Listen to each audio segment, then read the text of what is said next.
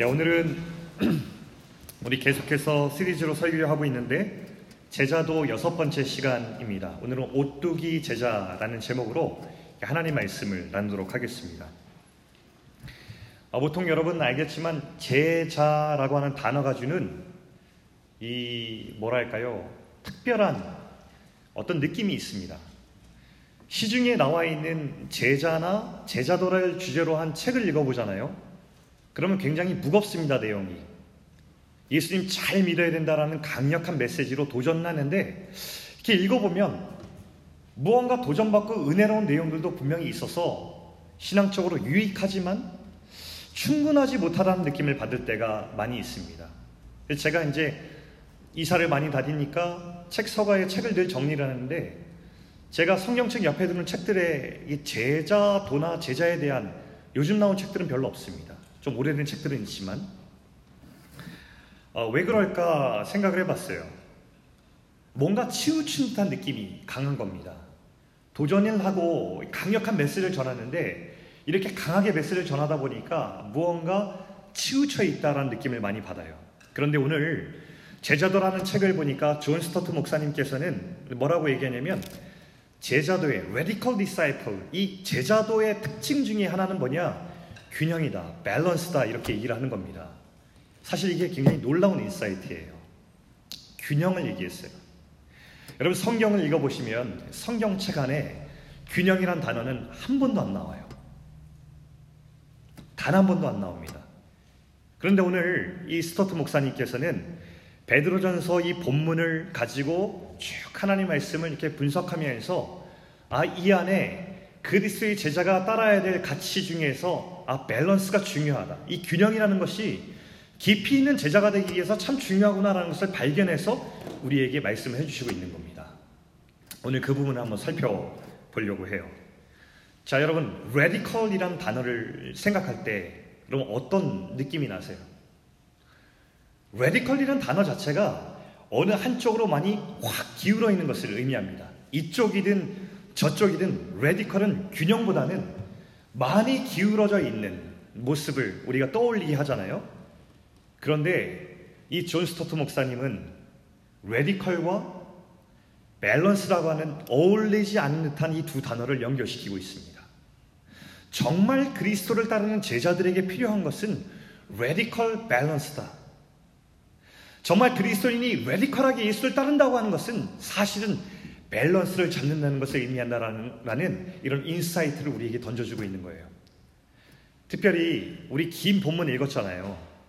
여러분 보세요. 긴 본문을 보시면 1절부터 17절까지 여섯 가지의 은유, 메타포가 등장을 합니다. 자, 한번 화면 띄워줘 보세요. 여섯 가지가 뭐냐? 첫 번째는 아기, 돌, 제사장, 백성, 나그네, 종. 이 단어가 각각 그림을 가지고 있는데 우리 그리스도인이 누구인지를 알려주는 아이덴티티를 알려주는 단어들입니다. 그래서 각 단어가 굉장히 중요한 의미를 가지고 있거든요. 그런데 저 여섯 가지 단어가 짝이 있어요. 한 그림씩 다 모든 메타포가 중요한 의미를 가지고 있지만 저 각 단어가 연결되는 짝이 있다는 거예요. 그래서 그 짝이 놀라운 균형을 이루면서 우리들에게 어떻게 하면 깊이 있는 제자가 될 것인가를 말씀하고 있다고 오늘 스토트 목사님의 책에서 기록하고 있습니다.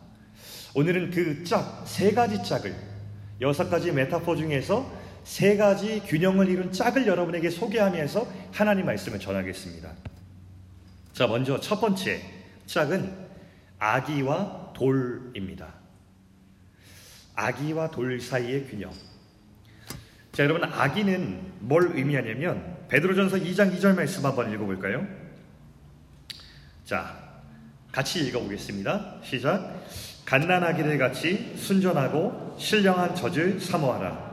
이는 그로 말미암아 너희로 구원에 이르도록 자라게 하려 함이라.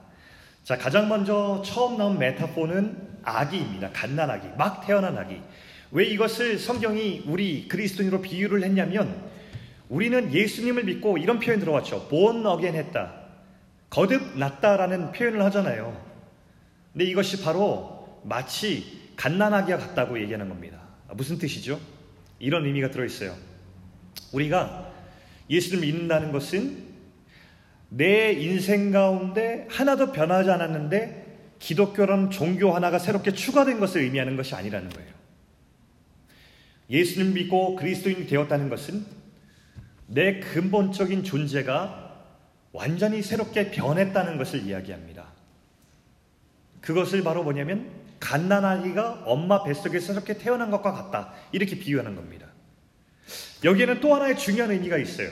자, 여러분, 세례를 상상해 볼까요? 자, 여기를 상상해 보세요. 여기에 세례를 줄 수 있는 이 물이 여기 고여 있다고 생각을 해 봅시다.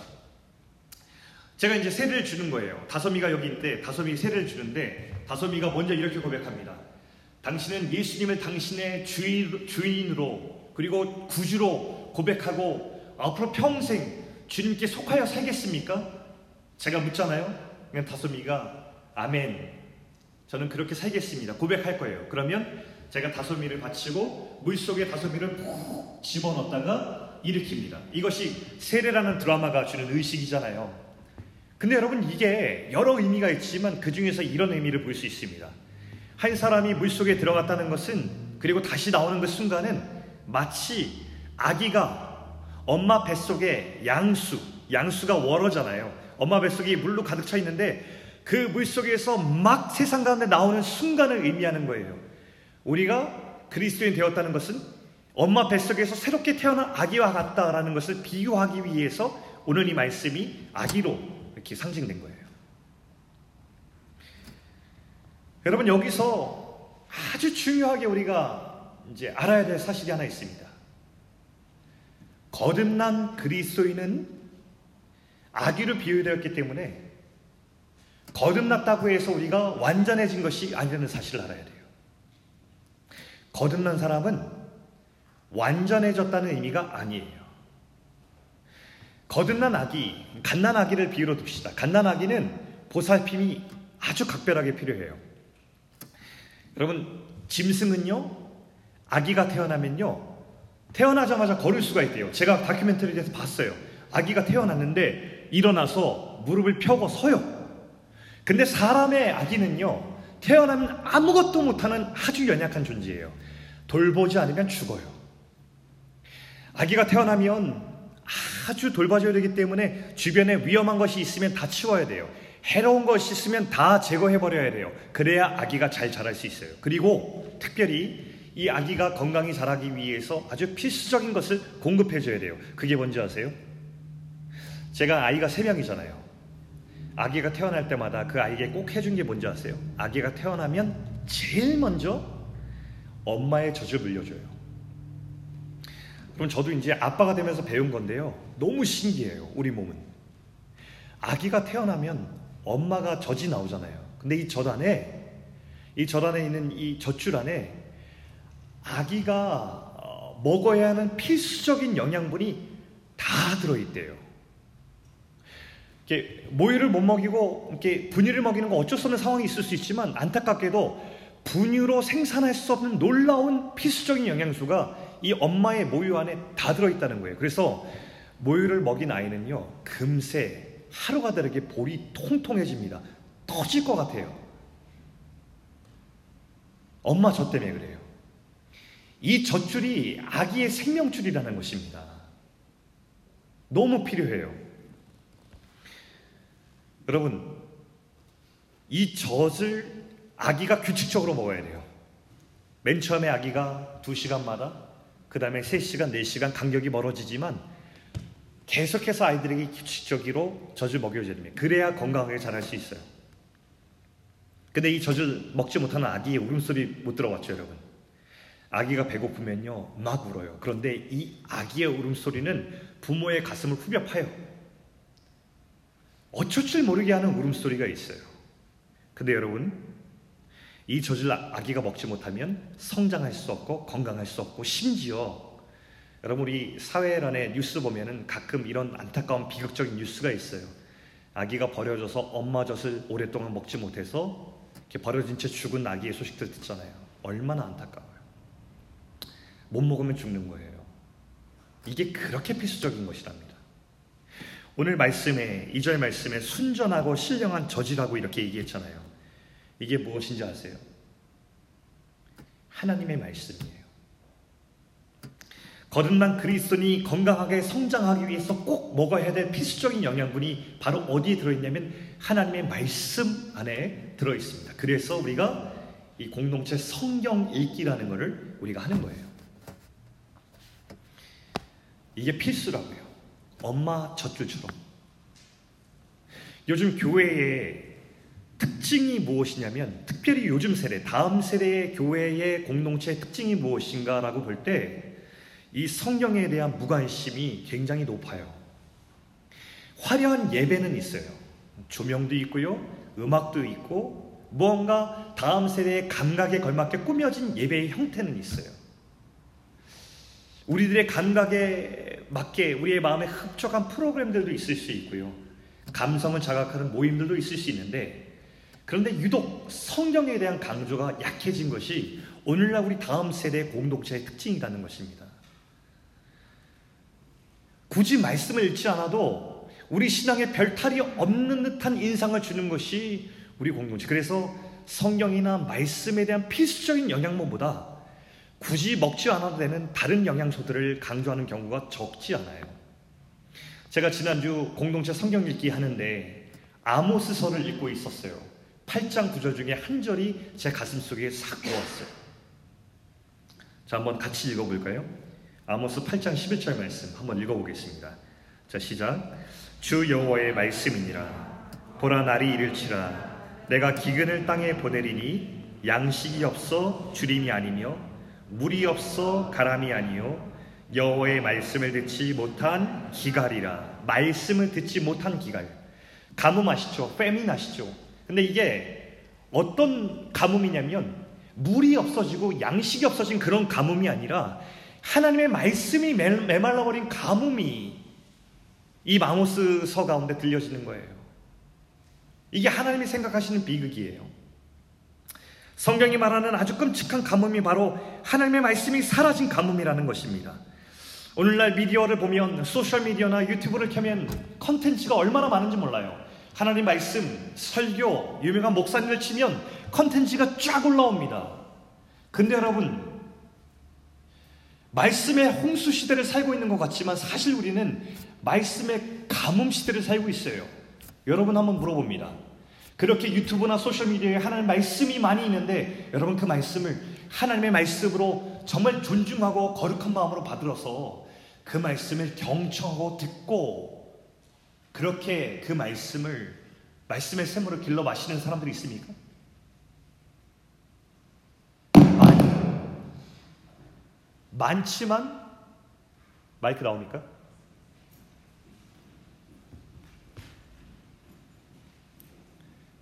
어.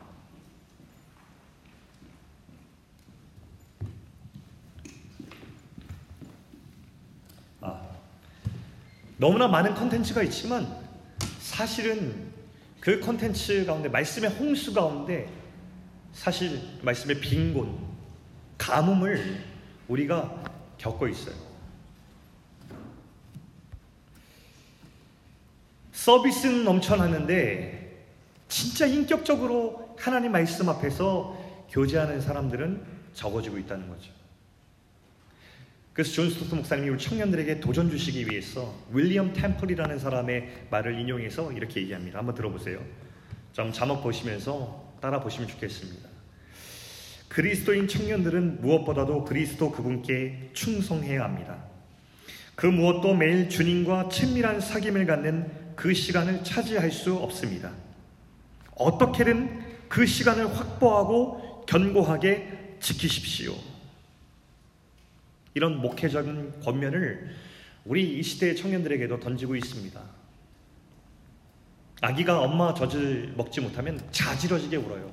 가슴이 너무 찢어집니다. 근데 우리 영혼도 하나님 말씀을 먹지 못하면 우리 영혼도 그렇게 웁니다. 겉으로 볼 땐 우리가 괜찮고 먹고 있기 때문에 편안한 집이 있기 때문에 그리고 내 생활이 편안하기 때문에 괜찮다고 느껴지만 우리의 속사람은 그렇게 울고 있습니다. 그런데 우리는 그렇게 울고 있는 속사람을 달래기 위해서 하나님 말씀을 섭취하고 생명의 젖줄을 취하는 대신에 다른 오락거리나 잠시 내 마음에 만족을 주는 것으로 마구마구 채우면서 우리 영혼을 계속해서 배고프고 굶주리게 만들어요. 말씀의 가뭄은 그렇게 우리 가운데 이어지는 것입니다. 우리는 괜찮지 않아요. 순전하고 신령한 하나님의 젖, 이 하나님의 말씀을 먹지 않는 이상 우린 괜찮지 않다는 것을 알아야 돼요, 여러분. 그래서 제가 얘기하는 거예요. 결국 여러분, 하나님의 말씀을 사랑하는 자가 하나님을 사랑하는 자예요.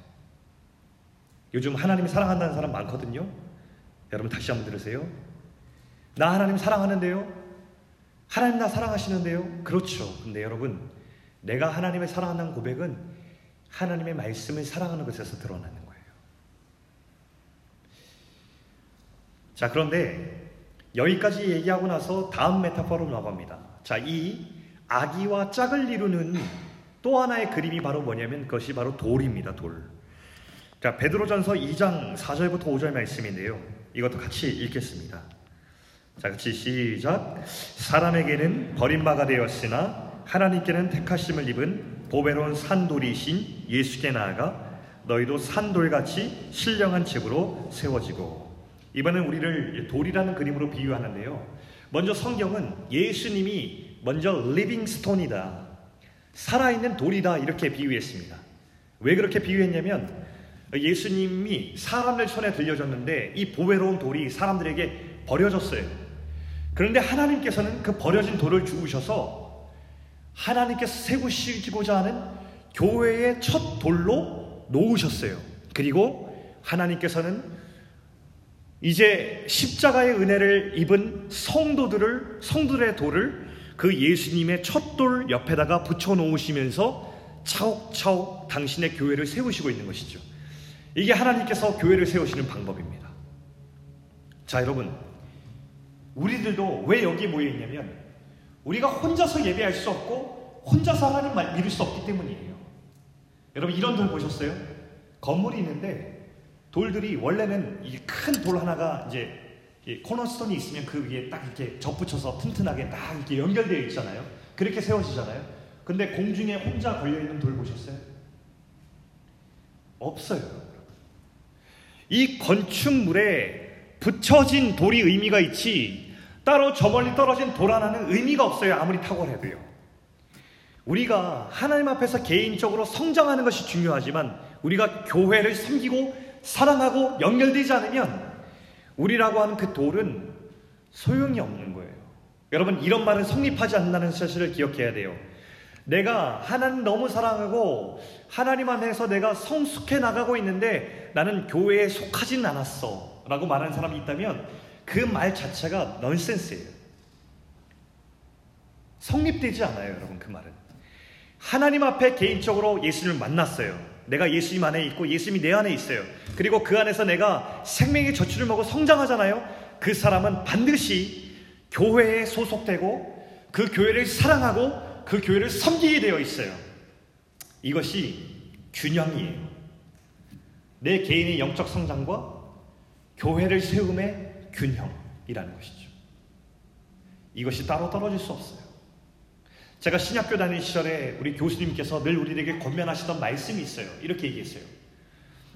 우리가 신학이라는 것을 할 때 아무리 우리가 탁월하게 신학을 하고 우리가 연구하는 신학을 많이 우리 연구하고 탁월해지더라도 그 신학이 교회를 섬기지 못하면 그 신학은 죽은 것이다 이렇게 얘기했어요.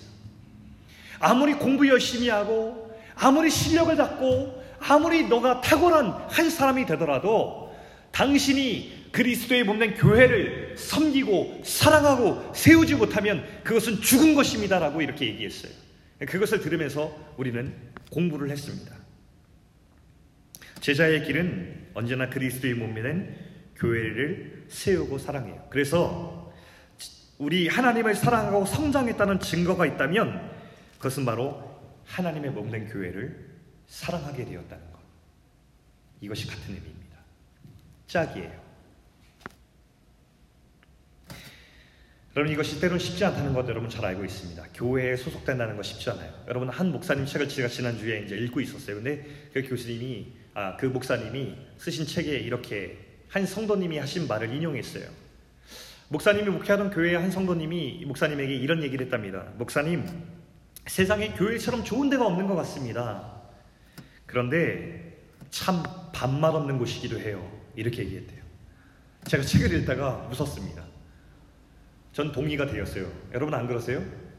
역사적으로 교회는 하나님의 몸된 공동체였겠지, 공동체였지만 역사적으로 한 번도 교회가 우리의 식욕을 돋구는 공동체였던 적이 없어요. 밥맛 없는 공동체였어요.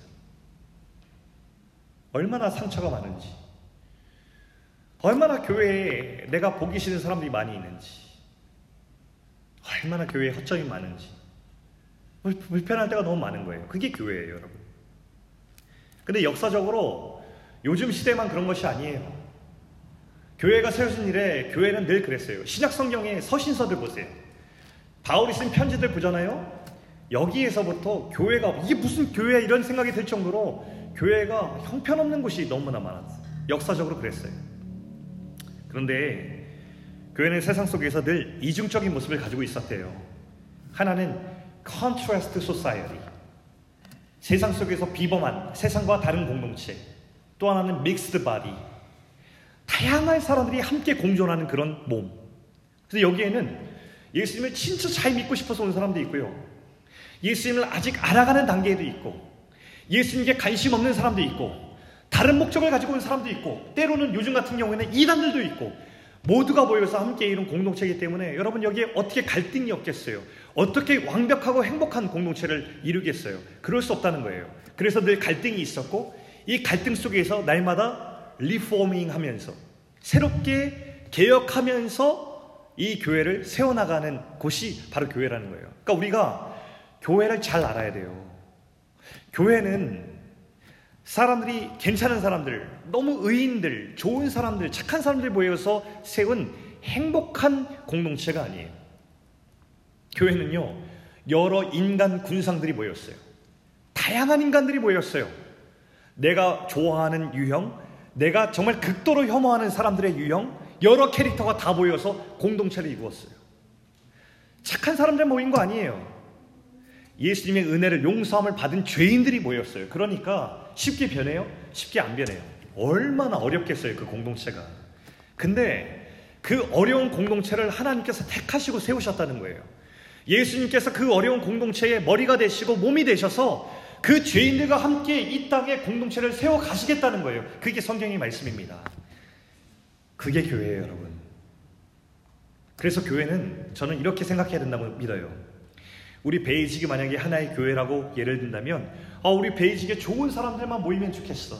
청년들이 수준 있고 격식 있고 매너 있고 좋은 사람들 모여서 여기서 하나도 갈등 없이 좋은 일만 너무 모이면 행복하고 웃으면서 가는 그런 기가 막힌 공동체가 되면 좋겠어.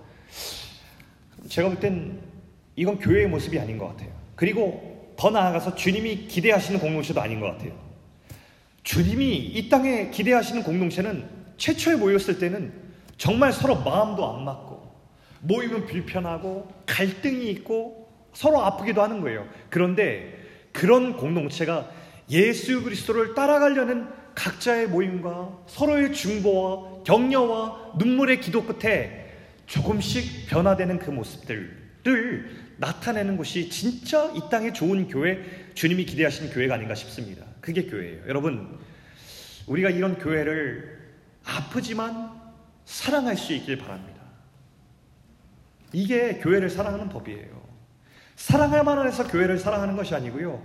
아프고 힘들지만 그래도 안고 사랑하는 것이 교회를 사랑하는 방법이라는 것. 여러분 그것을 기억하시면 좋겠습니다.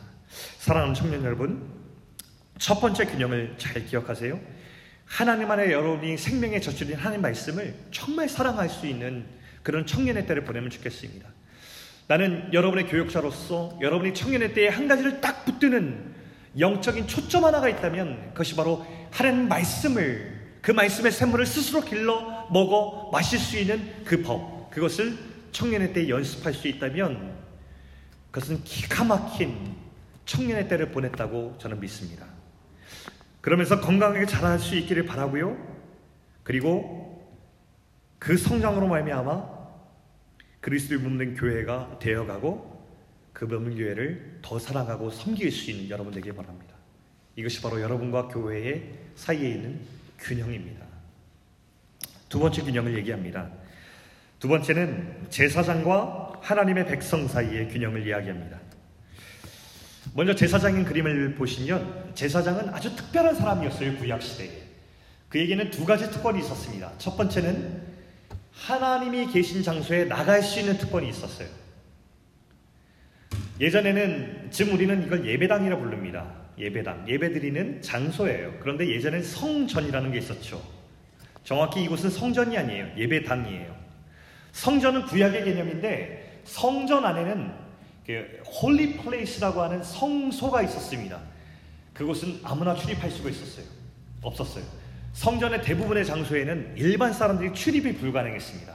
제사장만 드나들 수 있어서 일반 사람들이 성전을 잘못 들어가면 사형이었습니다. 그것이 율법에 정해져 있었어요. 그래서 제사장만 성소를 비롯한 성전의 곳곳을 드나들 수 있었습니다. 두 번째 특권. 제사장만 할 수 있었던 것은 예배를 드리는 행위를 제사장이 맡았어요. 자, 제가 예배를 드리러 올 때는 어떻게 해야 되냐면, 어, 가축을 한 마리 데리고 옵니다. 이게 양을 한 마리 데리고 온다고 치면 그 양을 데리고 와서 할 수 있는 예배 행위는 딱 한 가지밖에 없어요.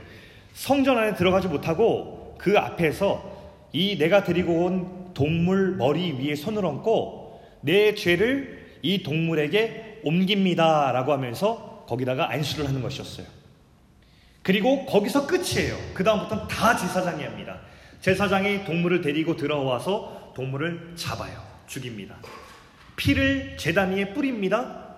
그리고 이 동물을 다 칼로 잘라서 이 제단 위에 올려서 태워 드리는 예배 행위도 다 제사장이 합니다. 그리고 그를 위해서 기도할 때 성소, holy place에 제사장만 들어가서 거기서 기도를 올립니다. 다 제사장이 했어요. 그런데 제사장만 들어갈 수 있는 예배당, 제사장만 드리는 예배였는데 예수님의 십자가 위에서 예수님께 십자가에 죽으실 때에 모든 것이 다 열리게 됩니다. 우리가 하나님과 만나는 장소에 담대히 언제든지 나아갈 수 있고요. 우리가 예배에 능동적인 참여자가 되어서 마음껏 예배할 수 있는 사람이 되었습니다. 예배자가 된 거예요. 우리가 거룩한 제사장이 된 것입니다. 2장 5절 말씀에 그래서 이렇게 기록되어 있어요. 예수 그리스도로 말미암아 하나님이 기쁘게 받으실 신령한 제사를 드릴 거룩한 제사장이 될지니라 이렇게 기록했습니다. 오늘 우리가 드린 예배의 주도권이 누구에게 있습니까? 간혹 우리 이 착각을 우리가 좀 벗으면 좋겠어요. 여러분, 제가 여러분에게 설교하고 있으면 제가 능동적인 예배자가 되는 거고 여러분 제 얘기를 듣고 있기 때문에 여러분 수동적인 사람입니까? 저는 그렇게 생각하지 않거든요. 저는 이 자리가 굉장히 수동적인 자리라고 생각합니다. 제가 할 수 있는 것은요. 여기서 하나님의 말씀을 해석한 것을 여러분에게 들려주는 도움이 역할만 할 뿐이에요. 여기서 가장 능동적인 사람이 누구냐면 여러분이 가장 적극적인 사람. 아무리 제가 말을 하고 있어도 이것을 가슴에 담는 사람은 여러분이 해야 되는 거예요. 이것을 경청할 수 있는 능동적이고 적극적인 행위는 여러분이 하고 있는 거예요. 여러분 여기에 자리에 앉아 있으면 수동적인 사람입니까? 아니에요. 여러분 집에서부터 이 예배당 가운데 운전하거나 버스를 타고 걸어왔어요.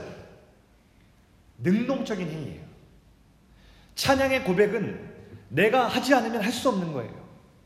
기도하고 말씀을 경청하고 말씀을 들고 나중에 결단하는 행위. 그 말씀대로 결단하고 이 말씀을 가슴에 껴안고 다시 세상 밖으로 걸어나가는 모든 행위가 사실 여러분이 예배자이며 적극적으로 예배하고 있다는 증거예요, 여러분. 우리가 그런 의미에서 거룩한 제사장입니다. 여러분, 우리 베이직이 건강하지 않은 공동체가 되는 길이 하나 있다면 그것은 뭔지 아세요? 목사와 여러분을 나누는 거예요. 위에서 말씀 전하는 사람과 여러분을 구별하는 거예요. 여러분 구별은 없어요. 똑같아요. 여러분과 저도 다 성도예요. 저는 목사라는 이 직함만 가지고 있는 거예요. 무슨 직함? 아, 교회가 하나님 말씀을 그래도 한 번씩 예배를 드리면서 함께 다 들을 수 있는 그런 사람이 필요한데 그런 자격을 갖춘 공부를 했고 모든 사람에게 함께 말씀을 들어도 될 만한 그런 인정을 받은 사람이 대신 하기로 여러분이 저한테 그 권리를 준 것뿐이에요. 저와 여러분에게 구별되어 있는 것이 아니라 여기 있는 왕종이가 여기 올라와서 설교할 수 있어요, 여러분. 근데 여러분이 싫어하잖아요. 왕종이는 안 돼. 근데 만약에 아, 우리 왕종이가 그래도 우리 설교자 중에 한 명으로 우리가 인정하고 한번 할 수 있는 기회를 주자. 그럼 하는 거예요, 여러분. 그게 틀린 게 아니에요. 근데 왕종이는 과학교사라의 직분이 있잖아요. 그러니까 말씀을 준비할 시간이 없어요. 그러니까 그것을 제가 맡아서 하는 거예요. 여러분, 우리 모두가 한 사람 한 사람이 이 예배를 달아올 때 이 예배의 모든 회중 중에 한 사람으로 예배를 관람하거나 예배에 참석하는 참석자가 아니라 오늘 여보, 여, 여러분이 예배의 주체가 된 예배자 거룩한 제사장으로 이곳에 걸어 들어오는 거예요. 여러분이 거룩한 제사를 드리는 거예요. 하나님 앞에. 그것을 기억하시면 좋겠습니다. 오늘 이 제사장의 그림이 바로 그거를 얘기해 줍니다. 그런데 이 거룩한 제사장의 그림을 우리에게 얘기해 주면서 동시에 그림은 이것과 짝을 이룬 한 가지를 더 이야기합니다. 이런 질문을 스토트 목사님이 던지죠. 책에서 이렇게 얘기해요. 그렇다면 예배가 참 중요한 건 맞는데 우리 그리스도인의 직무는 하나님께 찬양하고 예배하는 것 그뿐인가? 그럼 잃어버린 저 세상은 어떻게 되는 것인가? 그들은 신경 쓰지 않아도 되는, 것인가? 괜찮은 것인가? 라는 질문을 던져요. 어떤 것을 지적하는 것이죠? 우리끼리만 예배하는 교회의 모습, 그래서 무너진 균형에 대해서 지적하고 있는 거예요. 자, 이때 우리가 9절과 10절을 한번 읽어봅니다. 자, 베드로전서 2장 9절과 10절 말씀 우리 함께 읽습니다. 자, 시작. 그러나 너희는 택하신 족속이요 왕 같은 제사장들이요 거룩한 나라요 그의 소유가 된 백성이니 이는 너희를 어두운 데서 불러내어 그의 기이한 빛에 들어가게 하신 이에 아름다운 덕을 선포하게 하려 하심이라. 너희가 전에는 백성이 아니더니 이제는 하나님의 백성이요 라고 했습니다. 여기서 이 하나님의 소유가 된 백성이라는 표현은 출애굽기 19장 5절부터 6절에 나오는 구절을 의도적으로 반복했어요. 한번 보여줄까요? 제가 읽지는 않겠지만 출애굽기 말씀 19장에 보면요. 저 말씀을 신약의 버전으로 한 번 더 기록한 것입니다. 여러분 잘 읽어보면 신약은 더 노골적으로 하나님께서 이스라엘 택하신 이유에 대해서 얘기했고 구약은 의미를 살펴보면 알 수 있어요. 근데 공통점이 확연히 드러나요. 뭘까요? 이스라엘을 온 세계 가운데 하나님이 택하신 이유는 이스라엘만 사랑하기 때문이 아니라는 것입니다. 분명한 목적이 있었어요.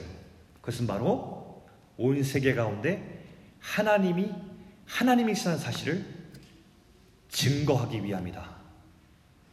선교적 목적이 있었어요. 이스라엘만 편애하시기 위함이 아니라 이스라엘 통해서 세상 가운데 선교하고 하나님이 살아계심을 증거하기 위해서 이스라엘을 선택하셨다는 겁니다. 여러분, 예배당 안에서 우리가 드릴 수 있는 예배는 우리만 드릴 수 있는 놀라운 축복이에요. 예배가 얼마나 좋아요, 여러분. 때로는 저는 예배 드릴 때, 아, 예배만 드리고 싶다. 예배 더 드리고 싶다. 너무 찬양이 은혜될 때는 나 올라가기 싫다. 오늘은 설교 skip하고 계속 찬양하고 싶다라는 생각이 들 정도로 그렇게 예배가 좋을 때가 있어요. 그런데 우리의 이 은혜로운 하나님의 기름 부으심이 있는 이 예배는 교회라는 울타리를 넘어서 세상 가운데 흘러가 증거가 되어야 됩니다. 예배의 시작은 다시 선교가 되어야 되는 거예요. 우리끼리 좋은 예배는 없어요. 예배는 항상 저 세상 밖으로 흘러가게 되어 있어요. 그것이 바로 우리가 예배하는 이유예요. 예배가 충만하면요, 선교가 시작됩니다. 예배만 충만하고 선교가 없으면 그 예배가 나중에 공동체의 고인물이 되어버려서 그 공동체를 썩게 만들어버려요. 예배만 충만한 공동체는 없어요, 여러분. 예배가 정말 충만한 공동체는 그 예배가 세상 밖으로 흘러가서 그 예배가 하나님을 증거하는 선교가 되게 하는 공동체예요. 그게 바로 건강한 주님의 교회가 되는 거예요. 이게 균형이에요, 여러분. 여러분, 존 파이퍼 목사님 아세요? 존 파이퍼 목사님께서 이런 책을 쓰셨어요. Let the nations be glad 라는 책을 썼습니다. 이게 한국어로는 열방을 향해 가라 라는 이 선교하는 사람들의 필독서로 꼽히는 책이거든요. 근데 선교라는 책에 근데 예배에 대해서 기록하는 부분이 있어요. 이렇게 썼습니다. 여러분 잘 보세요. 제가 읽어드릴게요. 예배는 선교의 연료요 목표다. 예배가 선교의 목표라 함은 선교할 때 우리가 오로지 열방을 인도하여 하나님의 영광을 높이려는 목표를 가지고 있기 때문이다. 선교의 목표는 열방이 하나님의 위대하심을 보고 기뻐하게 하는 것이다. 선교는 예배로 시작해서 예배로 끝난다. 라고 이 선교를 주제로 쓴 책에 예배를 언급하고 있어요. 예배와 선교의 관계를 얘기하는 것이죠. 여러분, 이 어려운 얘기 같은데 요약하면 뭐예요? 예배가 선교의 연료라는 표현을 쓰잖아요.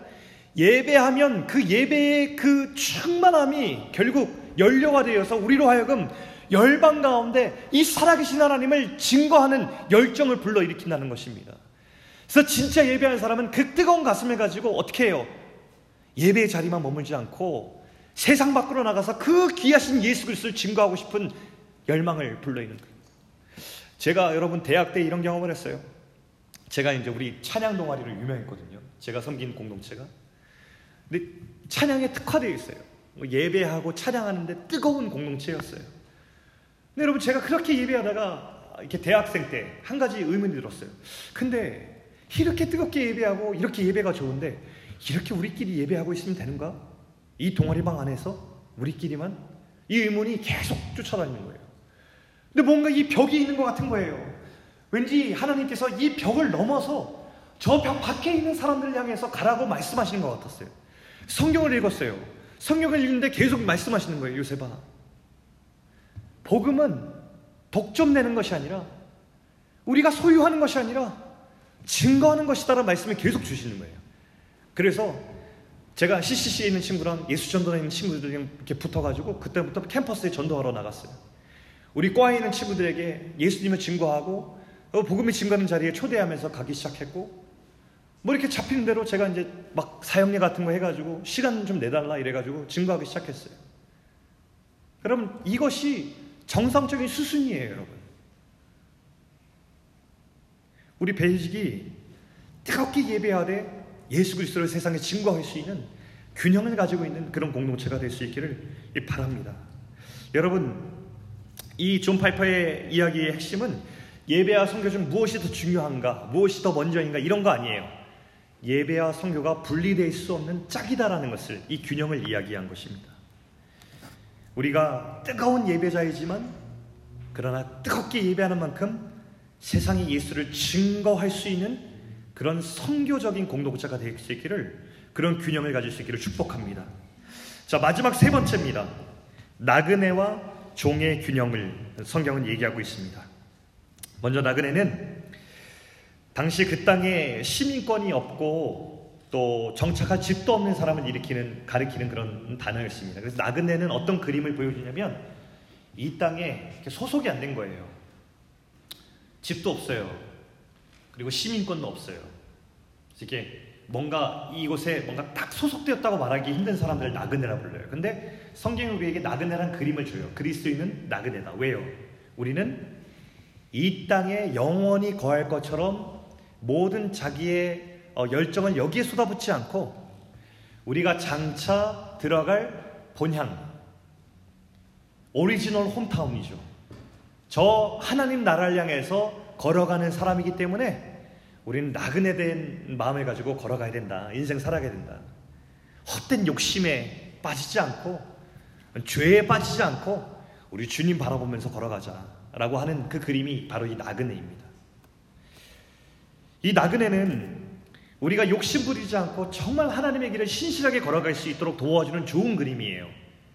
그런데 때로 이 나그네의 그림이 우리들에게 종종 이상한 길로 빠지도록 안내하기도 해요.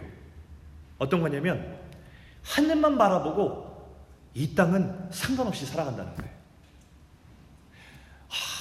저 천국에 소망이 있어. 그리고서 이 땅에는 이 땅은 어차피 멸망할 땅이야. 이 땅에 소망이 없어라고 하면서 이 땅에 아무런 관심이 없이 저 천국에 들어갈 날만 기다리면서 가란 것이죠. 이것이 이제 종말론이 잘못되면 이렇게 갑니다. 재림에 빠진 사람들, 종말을 바라보는 사람들, 이 세상의 것 다 헛된 거야. 이 세상에 직업들 다 필요 없어. 이 땅에 뭐 돈도 필요 없고 아무것도 필요 없어. 난 저 천국만 바라보면 가는 거야. 라고 하는 사람들이 바로 잘못된 신학과 신앙을 가진 사람들입니다. 그러면서 존 스토트 목사님이 이거랑 짝을 해야 될 중요한 단어 한 가지를 주죠. 그게 바로 종이란 단어예요. 12절부터 17절까지에 쭉 나와 있는 이 땅의 하나님의 종의 모습. 종이란 단어는 하나님의 종. 하나님의 종들은 저 하늘만 바라보고 사는 사람들이 아니라 이 땅의 정치, 사회 문제, 이 땅에 신음하고 있고 아파하는 땅의 문제들에 대해서 관심 갖는 것을 이야기합니다. 그럼 보십시오. 어, 17절 말씀 한번 여러분 성경에 보시겠어요? 17절 보시면 이렇게 나와요. 무사람을 공경하며 형제를 사랑하며 하나님을 두려워하며 왕을 존대하라. 여러 가지가 섞여 있거든요. 그러니까 예를 들어서 형제를 사랑하라라는 말과 하나님을 두려워하라는 말은 성경에 많이 나와요, 다른데. 근데 균형 잡힌 얘기가 나오는 게 뭐냐면 무사람을 공경하래요. 무사람이 누굽니까? 이 땅의 모든 사람을 공경하라는 거예요. 맨 뒤에 왕을 존대하라. 왕이 누굽니까? 이 왕은 이 땅에 세움받은 왕을 존대하라는 거예요. 무슨 뜻이냐면 이 땅에 세워진 질서들, 정치들, 사회 시스템들 그런 것들을 잘 지키는 좋은 시민이 되라는 것입니다. 그러기 위해서는 우리가 정치에 참여해야 돼요. 현실 정치에 관심 둬야 되고요. 누가 이 정치에 사회적으로 소외되는지 잘 파악해야 돼요. 누가 사각지대에 있는 사람들인지 우리가 알아야 돼요. 세상을 잘 알아야 영혼을 바라보는 그 시각을 가지고 섬길 거 아닙니까? 여러분, 우리가 만약에 시선으로 따지자면 우리는 저기만 보며 걷는 사람이 아니에요. 그런 사람들은 그리스도의 제자가 아니에요, 여러분. 저기를 바라보고 다시 이 땅을 보고서 또 사는 사람이에요. 살다가 또 하늘 바라보고 또 우리의 시각을 가지고 또 이 땅을 또 열심히 사는 사람들이에요. 이렇게 살아가는 사람들이 그리스도의 제자고 정말 균형 있는 사람으로 살아가는 거예요. 신앙 좋다는 것이 세상 것 다 관심 없고 저 하늘나라에만 난 관심이 있다. 이거 신앙 좋은 건 아닙니다. 진짜 신앙 좋다는 것은 정치에 참여하는 거예요. 정치에 하는 사람들이 불의한 법을 통과시키고 정말로 가난한 사람들의 소외되는 법들을 정말 가진 것 있는 사람들에게 불의한 법을 통과시키고 있는데 거기에 대해서 방관하고 난 괜찮아 이 땅은 어찌돼도 왜냐 하늘에 소망이 있으니까 이렇게 얘기하는 것이 좋은 그리스도인이 아니라고 하나님께서 말씀하시는 것입니다. 균형 영혼을 바라보기 때문에 우리 주 예수님을 믿기 때문에 오늘 이 땅에 있는 사람들의 관심 갖고 주목하여서 참여하며 사는 것 그래서 좋은 시민으로 사는 것. 이것이 성경이 말하는 세 번째 균형입니다. 사랑하는 청년 여러분, 우리 이 균형을 잘 기억하시길 바래요. 청년 그리스도인에게 균형은 예수님을 진실로 잘 따를 수 있는 안목을 우리에게 선보여요. 개인적인 성장을 추구하되 교회 공동체와 한 몸이 되어서 함께 여러분 지어져 가십시오. 하나님을 뜨겁게 예배하는 제사장이 되어야 하지만 그러나 그 예배가 세상 속으로 흘러 들어가는 하나님에 대한 증거가 되도록 여러분 하십시오. 영원을 바라보는 나그네로 이 땅을 살아가는 것 너무나 좋은 순례의 길이지만 이 땅에 무관심하지 말고 좋은 시민으로 책임 있게 살아가십시오. 이것이 그리스도의 깊이 있는 제자가 되기 위한 세 가지 균형입니다. 우리 모든 우리 베이직 청년들에게 이 하나님께서 제자들에게 요구하시는 이 놀라운 균형이 우리 가운데 자라가고 이 균형 잡기가 잘 되면 좋겠습니다. 제가 설교 제목을 오뚜기 제자라고 이렇게 붙였습니다. 여러분, 오뚜기는 넘어지지 않습니다. 휘청거리긴 하지만 여러분 아시죠? 오뚜기는 넘어지는 법이 없어요. 여러분 오뚜기가 넘어지지 않는 이유는 자기 힘이 강하기 때문이 아닙니다. 오뚜기 힘 없어요. 오뚜기가 넘어지지 않는 방법은 그 비결은 한 가지예요. 균형 감각이 뛰어나기 때문이에요. 우리가 하나님께 나아가는 그 먼 길까지 끝까지 믿음의 선한 경주를 잘하는 길은 내 힘을 기르는 게 아니에요. 내가 탁월해지는 것이 아니라 이런 놀라운 균형 감각을 가지고 있을 때 끝까지 깊이 있는 제자로 예수님을 신실하게 따라갈 수 있는 줄 믿습니다. 우리 그 고백 가지고 우리 함께 찬양 우리 하나님께 드리겠습니다.